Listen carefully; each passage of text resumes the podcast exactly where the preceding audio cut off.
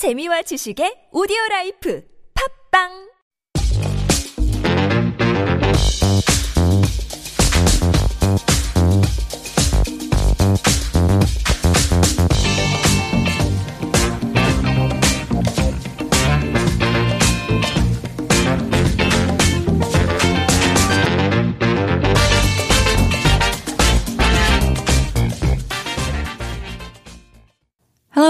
everyone, welcome to Super Radio's Healthful Life. I'm your host Sue Min. You can call me Sue.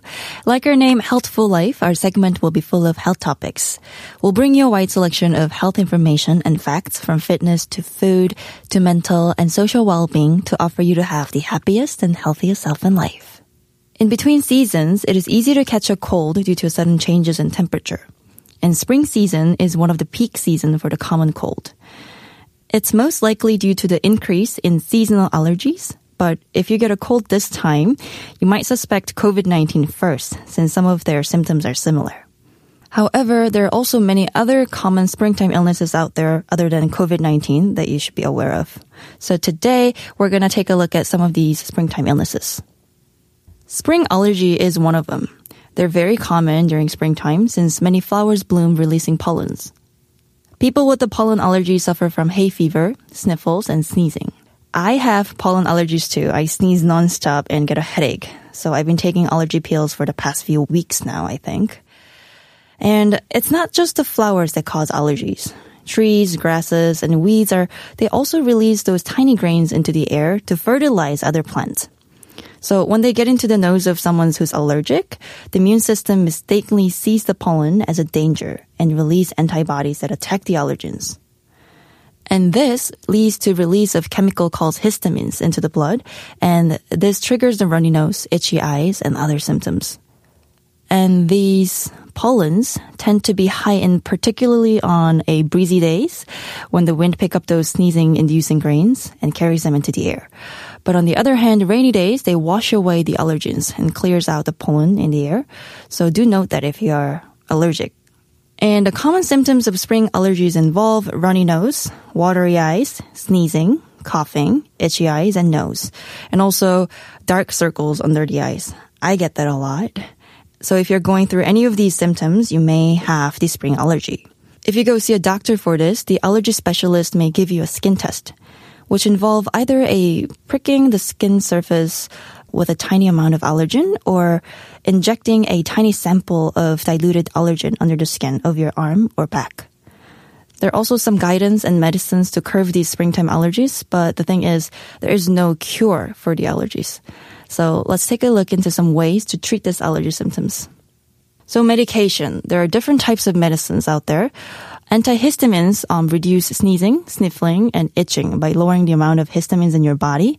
Um, so they come in pills, and I've been taking them. Um, there are also nasal spray decongestants that could also relieve congestion and may clear your clogged nose faster.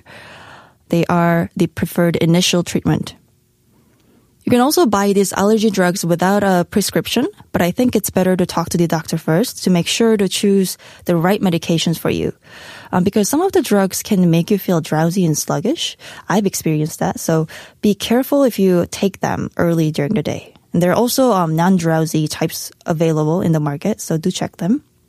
There are also natural remedies. You can achieve nasal irrigation by using a combination of water with about a quarter teaspoon of salt and a quarter teaspoon of baking soda to clear out mucus and open sinus passages. And you can use a squeeze bottle, which look like a small teapot. Use distilled or previously boiled water to make up the solution. And also, consuming the nutrient called quercetin could also help. So it's a nutrient that blocks the release of histamines that triggers spring allergy symptoms. And this is found a lot in onions, apples, and black tea.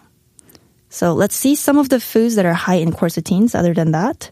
Um, first, strawberries. They have nutrients that suppress histamines that cause runny nose, itching eyes, and sneezing. And second, salmon. They could prevent um, inflammation from allergic reactions. And there have been studies showing that abundant omega-3 in salmon reduce the allergy symptoms. And third, pumpkin seeds. Um, those seeds are known to be rich in magnesium, uh, and they help relax muscles and breathe easily. And researchers found that the magnesium deficiency increased the concentration of histamines. So consuming recommended amount of magnesium will eventually help you reducing the level of histamine in your body.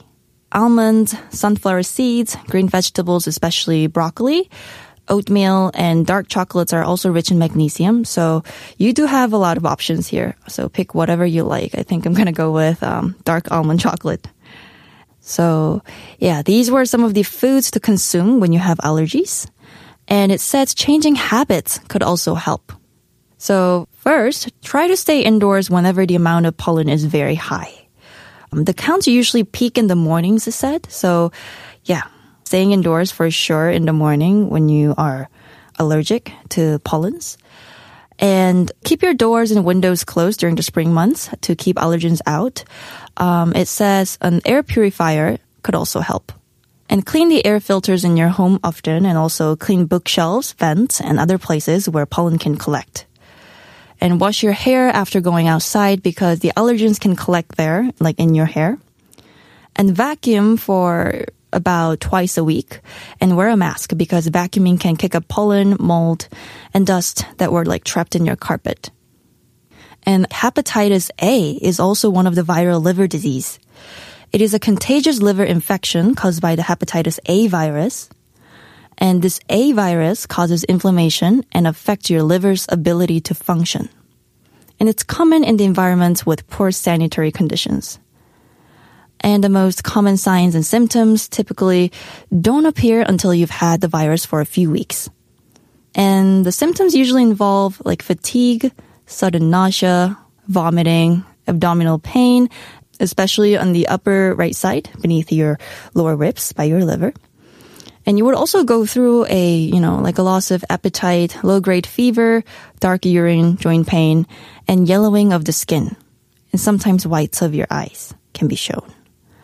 So these symptoms may be relatively mild and could go away in about a few weeks, but still there are cases that it could last for months with more severe symptoms. So practicing good hygiene, including washing hands frequently, is one of the best ways to stay safe from this hepatitis A, just like COVID-19. But the good news here is that vaccines are available for hepatitis A. There are also other common springtime illnesses, such as rhinovirus. It is the most common viral infections in humans. They spread easily. So it's very important to remember to wash your hands regularly and avoid touching the eyes, nose, and mouth once again and the Lyme disease. It's active in a warmer and a humid spring weather, and its major avoidance strategy would also include avoid walking in a tall vegetation and use the tick repellent whenever spending time outdoors. And gastroenteritis, just like rhinoviruses, it thrives in the warmer weather, and they're very contagious. Its symptoms usually include stomach pain, cramping, nausea, diarrhea, and vomiting. It usually lasts about for only like one or two days, and those infected are usually contagious for three days after the symptoms abate. And once again, proper hand washing and sanitization is the key to prevent stomach viruses. Last but not least, strep throat. If you ever had strep throat before, you know how essential it is to prevention because Strep throat spreads easily through coughing, sneezing, and touching objects that may contain the saliva of an infected individual. So be sure to keep disinfectants, wipes, and hand sanitizer with you for an extra precaution in public places.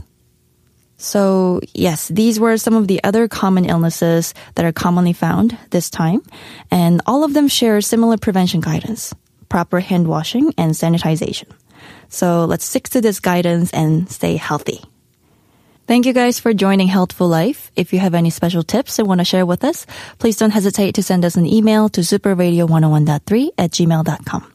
And also check out our Instagram under the same handle at superradio101.3. And before I go, the song for you today is Radioactive by Imagine Dragons. Once again, I'm your host, Sue. Thank you for listening to Healthful Life, where we can get healthy together. Hope to see you guys next time. Have a great day. Bye.